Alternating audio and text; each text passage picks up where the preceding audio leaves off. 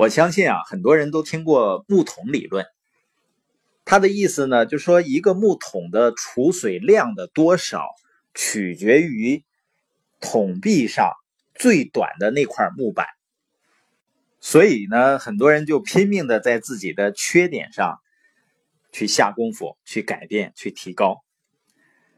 那人要不要改变缺点呢？肯定是要的。但是呢，最最重要的一个人要想获得更大的成功，并不是去改变缺点，而是在优势上去下功夫，去发挥优势。因为你的缺点再怎么改，一方面它是很困难的，而且有的缺点是可以改变的，人的有的缺点呢是很难改变的。但是不管你再怎么改，即使改变了，它能不能变成你的优势呢？一般是不能的。而一个人的成功，一定是某一方面的优势是非常突出的。所以今天对人才的标准呢，并不是说。啊，全才没有缺点，而是他在具有最基本的职业素养的情况下，发挥他的优势，也就所谓的一招鲜吃遍天。不同理论呢，可能更适合团队。对于个人来说呢，我们还是要应用叫优势理论。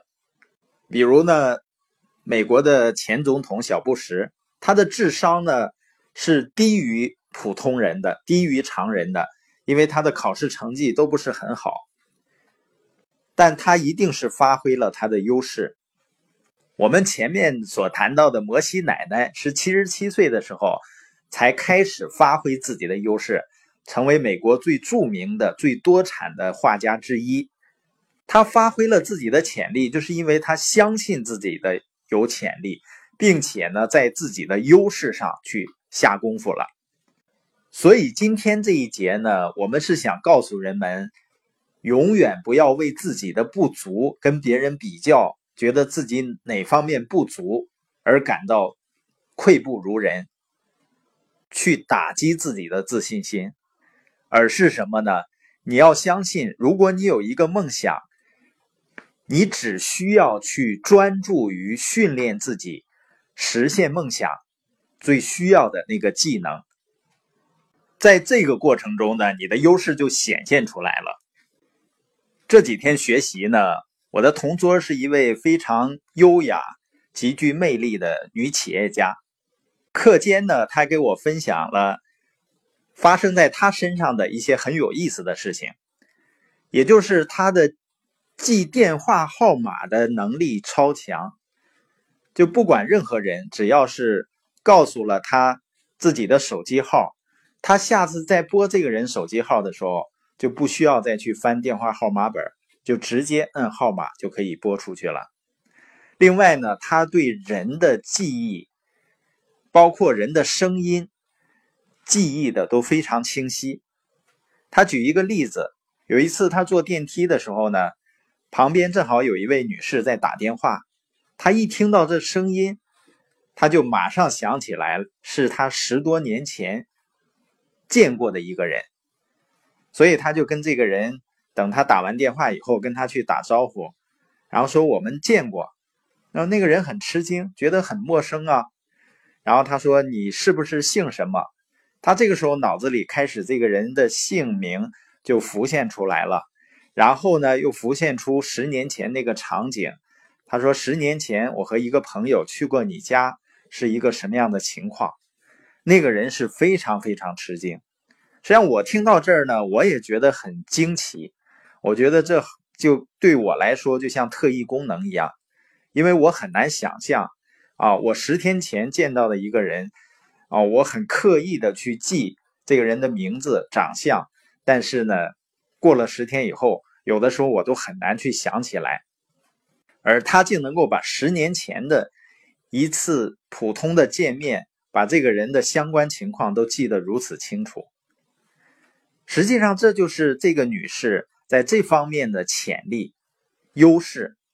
我们举这个例子呢，就说实际上每个人都有不同的优势的，你只需要发挥人们的优势就可以了。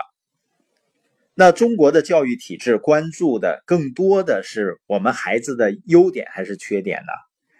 实际上，这样的教育体制，我们上课的心理学家施老师说呢，他是逼着老师关注最多的是孩子身上的缺点，因为现在的考试制度要求是没有偏科的，你只要一门考不好就考不上大学的。比如数学不好，像钱钟书，他数学是零分，那他还能上清华吗？要叫现在。因为以前的教育制度跟现在是不同的，包括俞敏洪能够考上北大，实际上那个时候上英语专业是不要求数学的分数的，所以他才能够上。如果按今天的制度的话，他根本上不了北大的。所以考试制度呢，决定了我们不能有缺点，因为有缺点呢，有偏科呢，你就考不上好中学，然后呢，你就上不了好大学。我们前面提到了，缺点即使能改，但是它能变成你的优势吗？缺点改了也是一个普通的水平，平均的水平。很多人大部分时间花在改在缺点上，也就到了一个普通的水平了。优势理论呢，就是说，你与其花大部分时间弥补你的缺点，还不如把大部分时间用于发挥你的优势。你这个优势就能够让你成为立足之本，或者在某个行业中出类拔萃。你看，任何一个成功的政治家也好，企业家也好，明星也好，他都是把他的优势发挥到极致的结果。所以今天的话题呢，是让我们相信自己的潜力，然后发挥自己的优势。如果你拥有一个团队的话，你关注的不是改变你团队成员的缺点，而是发挥他们的优势就足够了。